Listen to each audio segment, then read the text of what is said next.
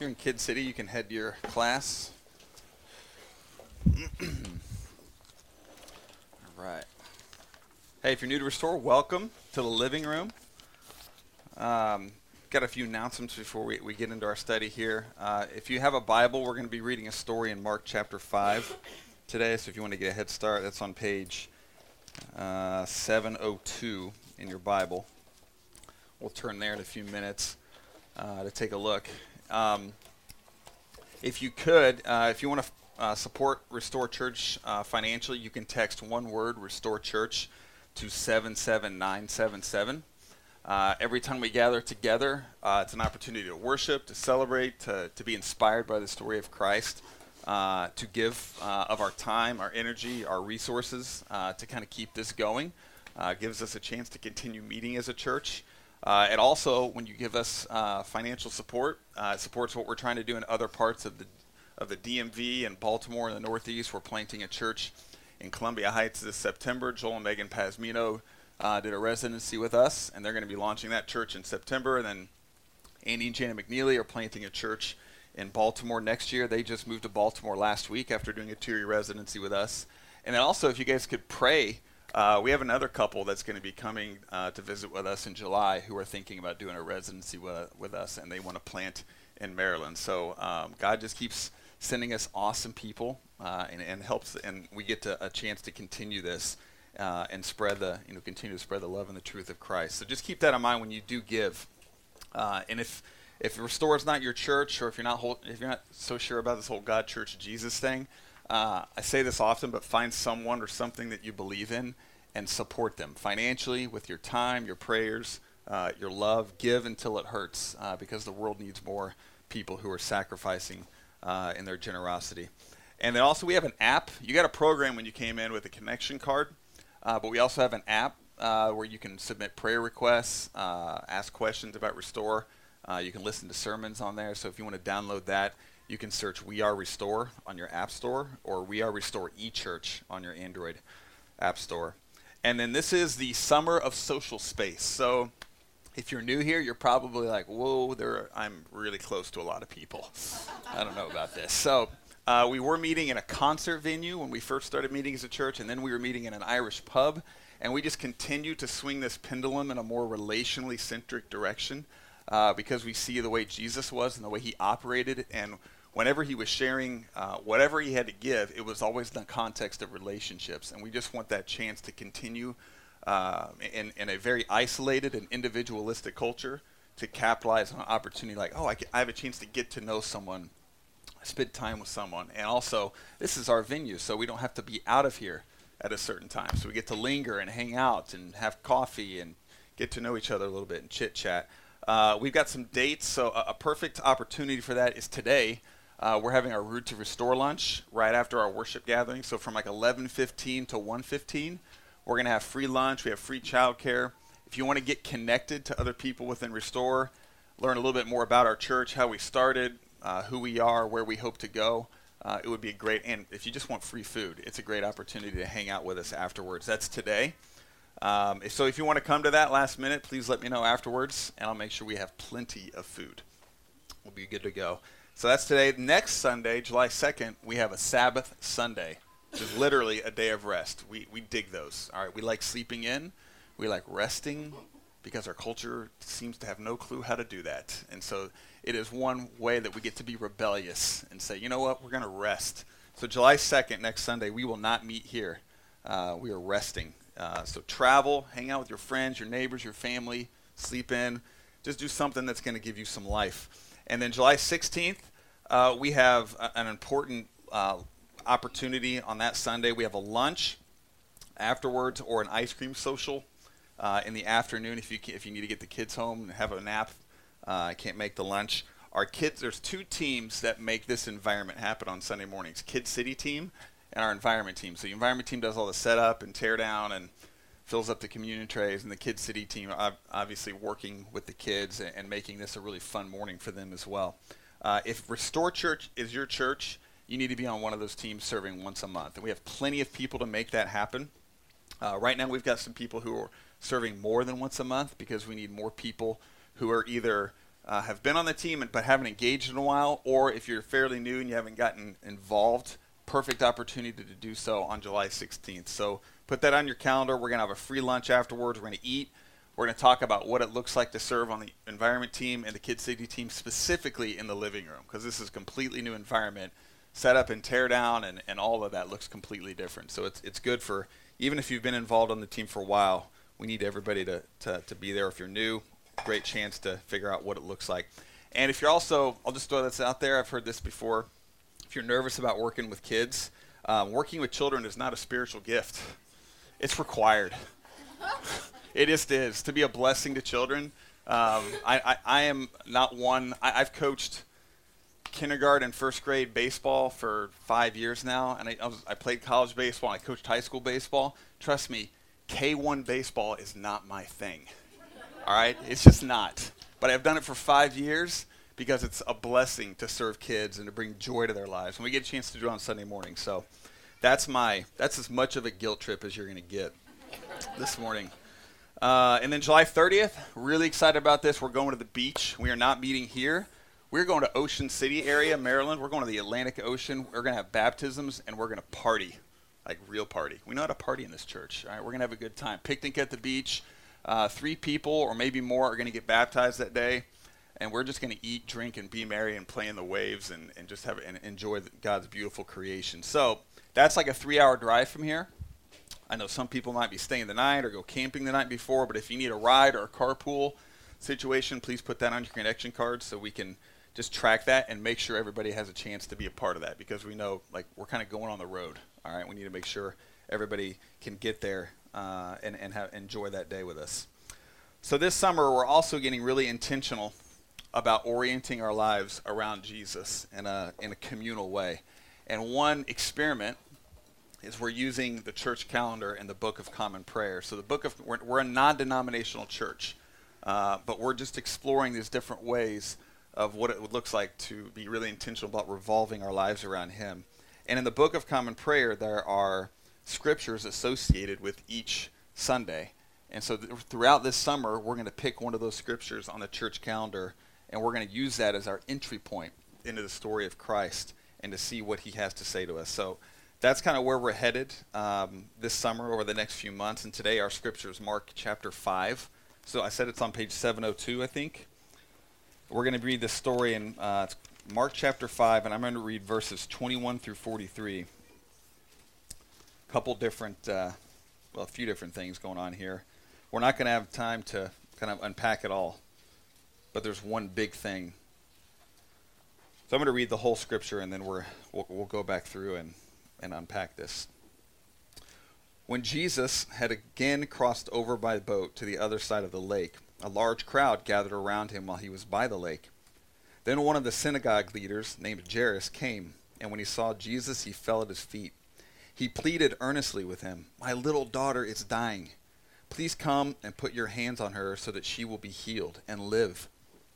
So Jesus went with him. A large crowd followed and pressed around him and a woman was there who had been subject to bleeding for twelve years. She had suffered a great deal under the care of many doctors and had spent all she had.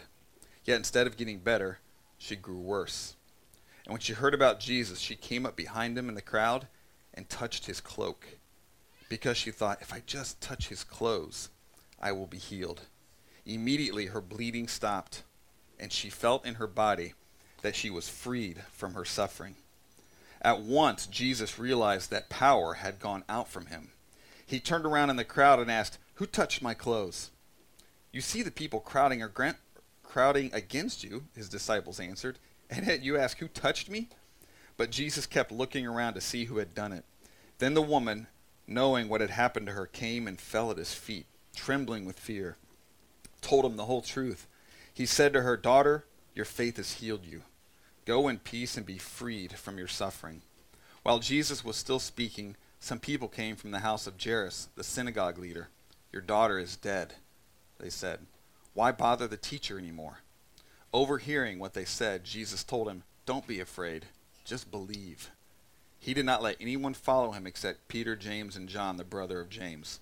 And when they came to the home of the synagogue leader, Jesus saw a commotion with people crying and wailing loudly.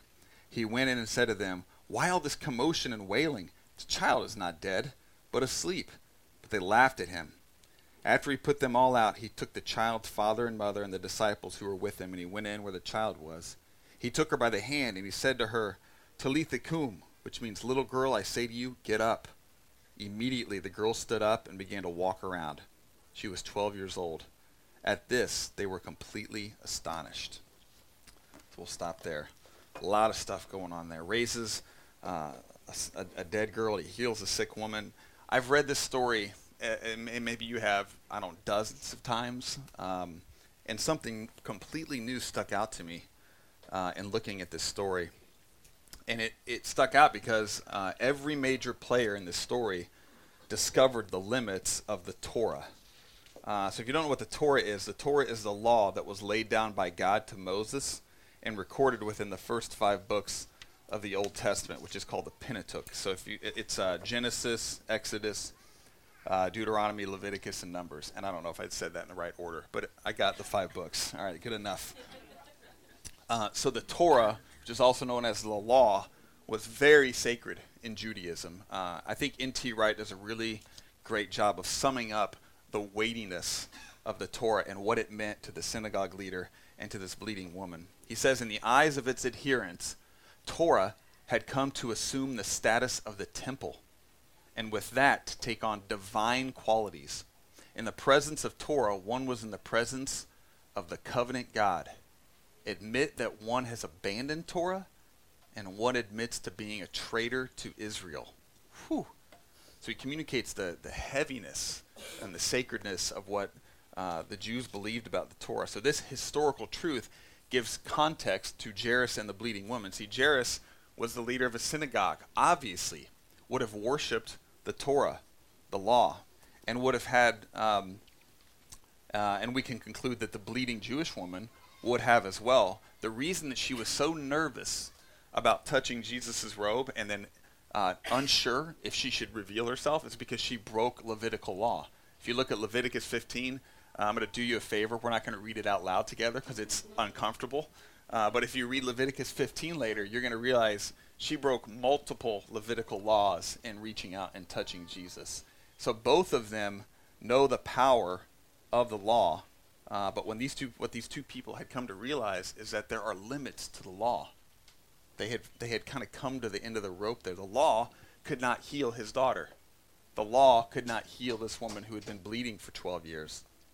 This real, now, this realization, as we know now, is filled with an enormous amount of risk, but it didn't make it less true. They were willing to risk their lives by seeking Jesus' help. And they had one little like ledge to stand on, one little hope to cling to. Because Jesus said in Matthew chapter 5, 17, he kind of announces this throughout his ministry. Uh, this is called the Sermon on the Mount. He says, Do not think that I have come to abolish the law or the prophets. I've not come to abolish them, but to fulfill them. So the law, he's saying the law wasn't bad, uh, the, but the law, what it was, uh, it was just limited. Uh, the law was static and unmoving uh, it was limited uh, to the word and ritual. And then with Jesus now, the law comes to life. The law is um, personified. Uh, it, it is dynamic. It is increasing and it's expanding. It is moving. It's it's come to life in a human. So it no it no longer revolves around just words and rituals. It's an actual person that we get to follow. And the one method that it is used to spread it is love.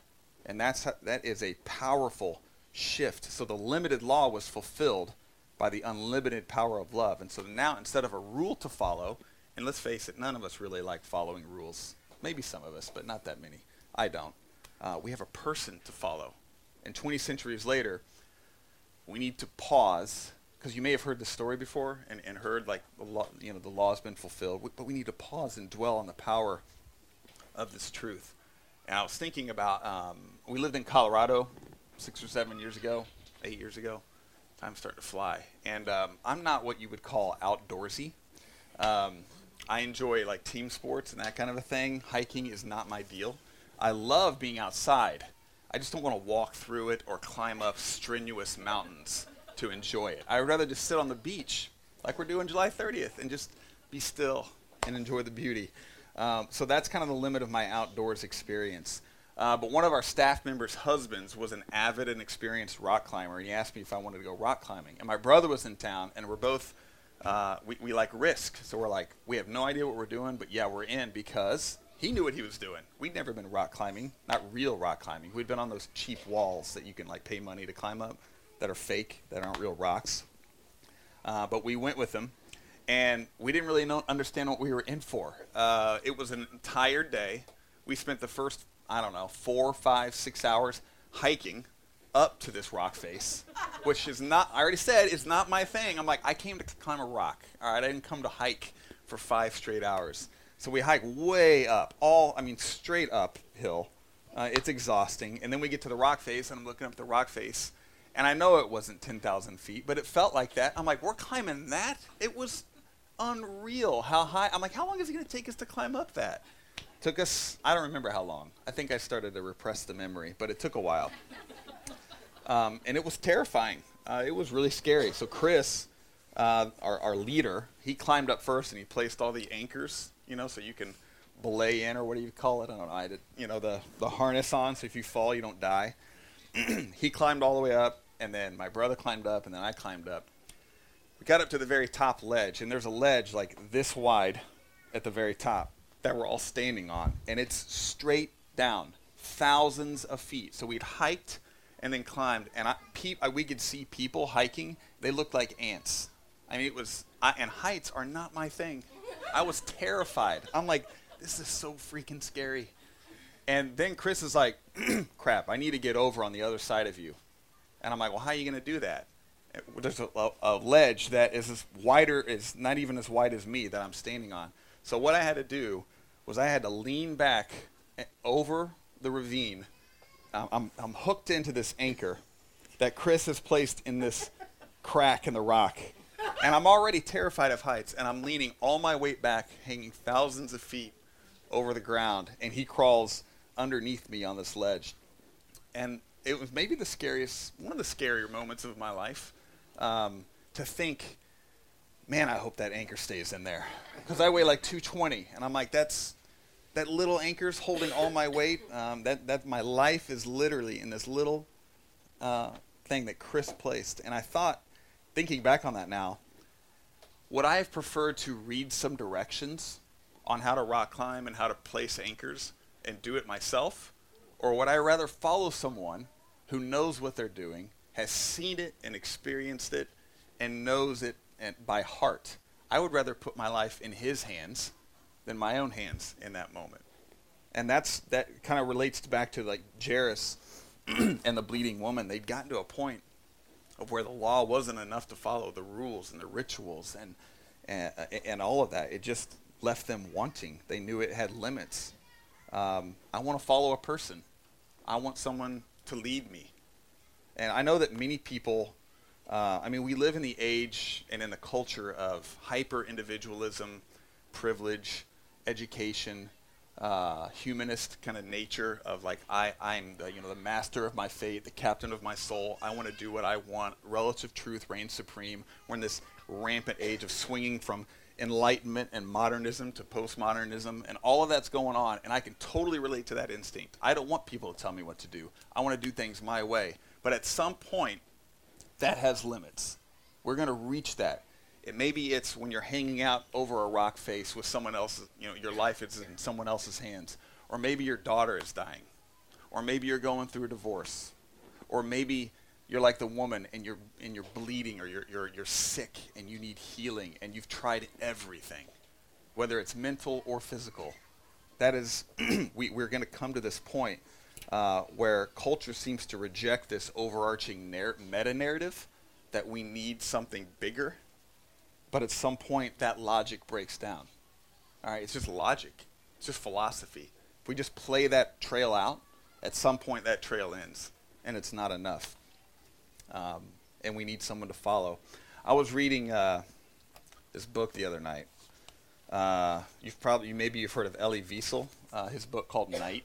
Uh, uh, he, was, he just recently passed away, passed away last year. Um, he grew up in Transylvania. Uh, his family were um, devout Jews. uh, in the midst of the Holocaust. And this is his book. It's just a you know 120 pages or so, but this is his memoir of his time um, in the get in the Jewish ghetto uh, when the Third Reich was expanding through Europe. Uh, and then most of it's about how they pulled him out of the ghetto, and it's about his journey through these different Nazi concentration camps. And it is the maybe the most horrific, uh, sobering book I've ever read. I, st- I picked it up on Friday. It'll ruin your Friday night. I, I picked it up on Friday night, and it I was like, wow, this is awful, and I couldn't put it down. Uh, I read the whole book on Friday night, and uh, just haunted by it. But it reminded me, his story reminded me of what we're talking of what the story of Jairus and his daughter and the, and the bleeding woman. Um, basically, um, you know, he spoke. Um, okay, so his story began. The very beginning of the book, he talks about the death of his father. His father died in the concentration camp just a few months before the war ended, and they'd been in the concentration camp for years. Uh, so his father almost made it all the way through, but he talks about this being the most haunting horrific moment of his life, filled with regret. And then he and then he goes back to the beginning and tells the whole story, and then the story ends with him um, talking again about his father's death. And there was something in there. Uh, there he spoke of an instinct that he witnessed, and then he personally experienced, and it reminded me of what we're talking about today. And so I'm going to read a, just a couple of excerpts uh, from his story. And the, the excerpt we're reading from is near the end of the war. They've been in the concentration camp for a couple of years. Um, you know, they're starving, they're thirsty. It's in the middle of winter. Uh, the Allied troops uh, have basically taken over the camp that they were in. They're fleeing, and the SS troops are making them march.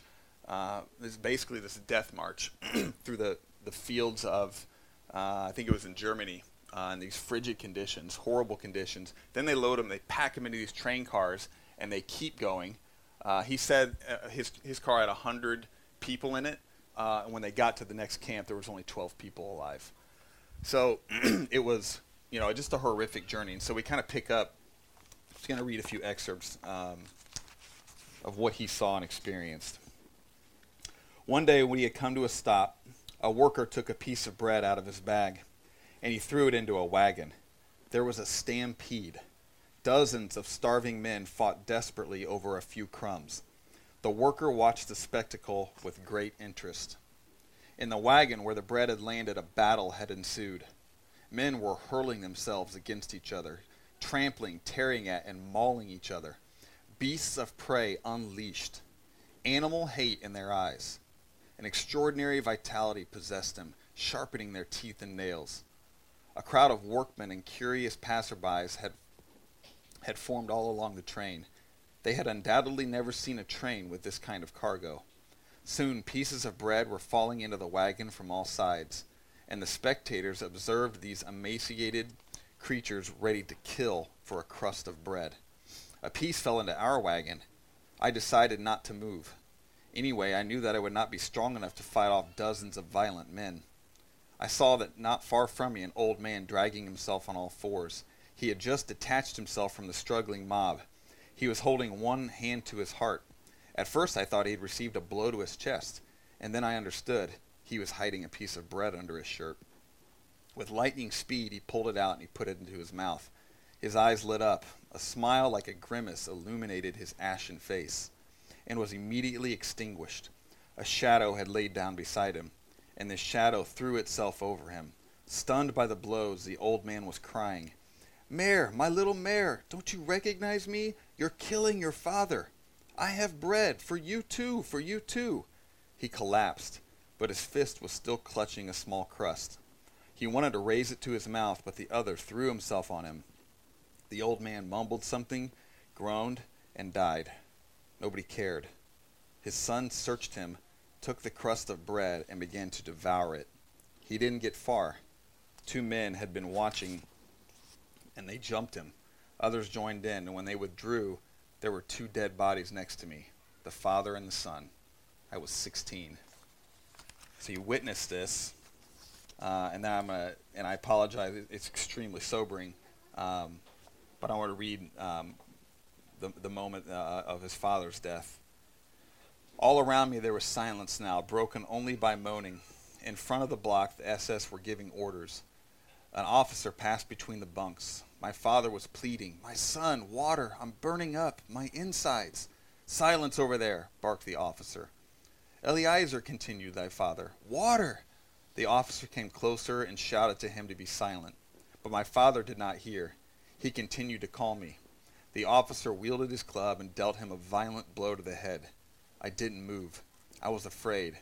My body was afraid of another blow, this time to my head. My father groaned once more. I heard, Eliezer. I could not see that he was still breathing. I could see that he was still breathing in gasps. I didn't move. When I came down from my bunk after roll call, I could see his lips trembling. He was murmuring something. I remained more than an hour leaning over him, looking at him, etching his bloody, broken face into my mind. Then I had to go to sleep. I climbed into my bunk above my father, who was still alive. The date was January 28, 1945.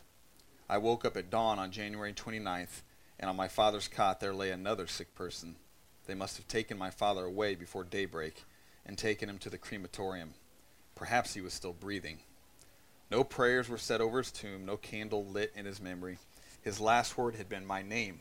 He had called out to me, and I had not answered.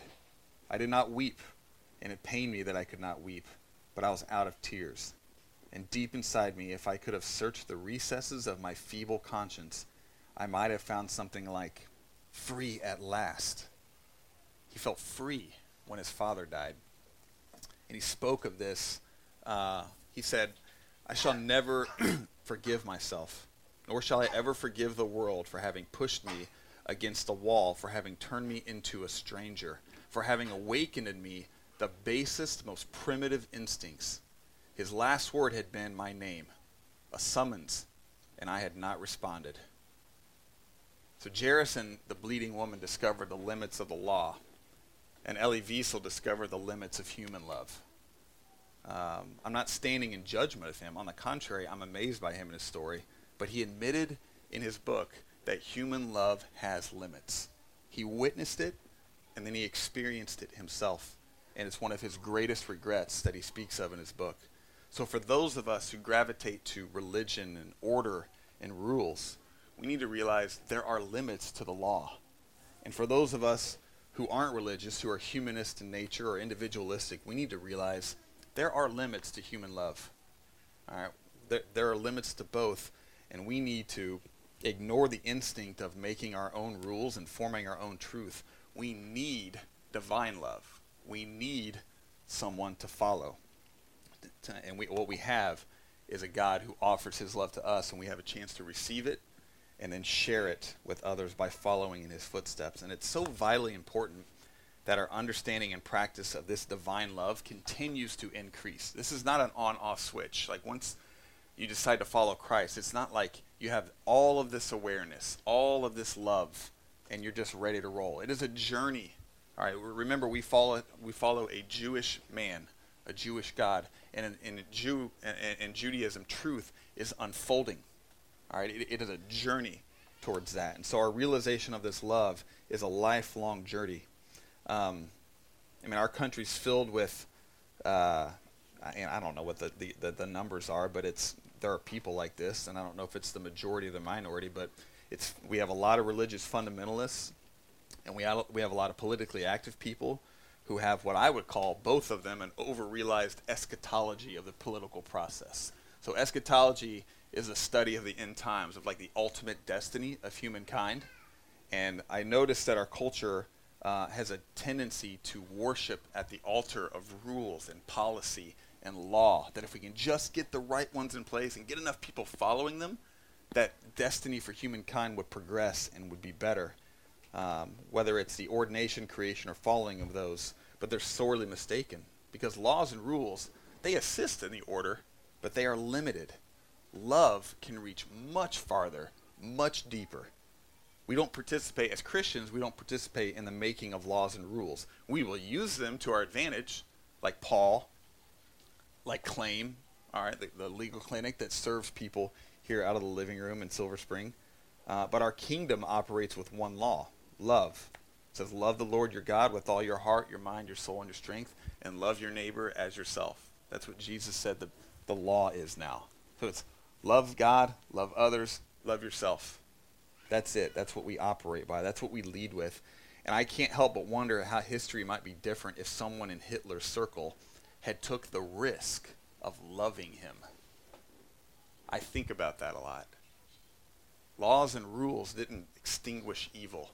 Racism is still alive and well. Violence and murder. The only antidote to that is love. And it's risky.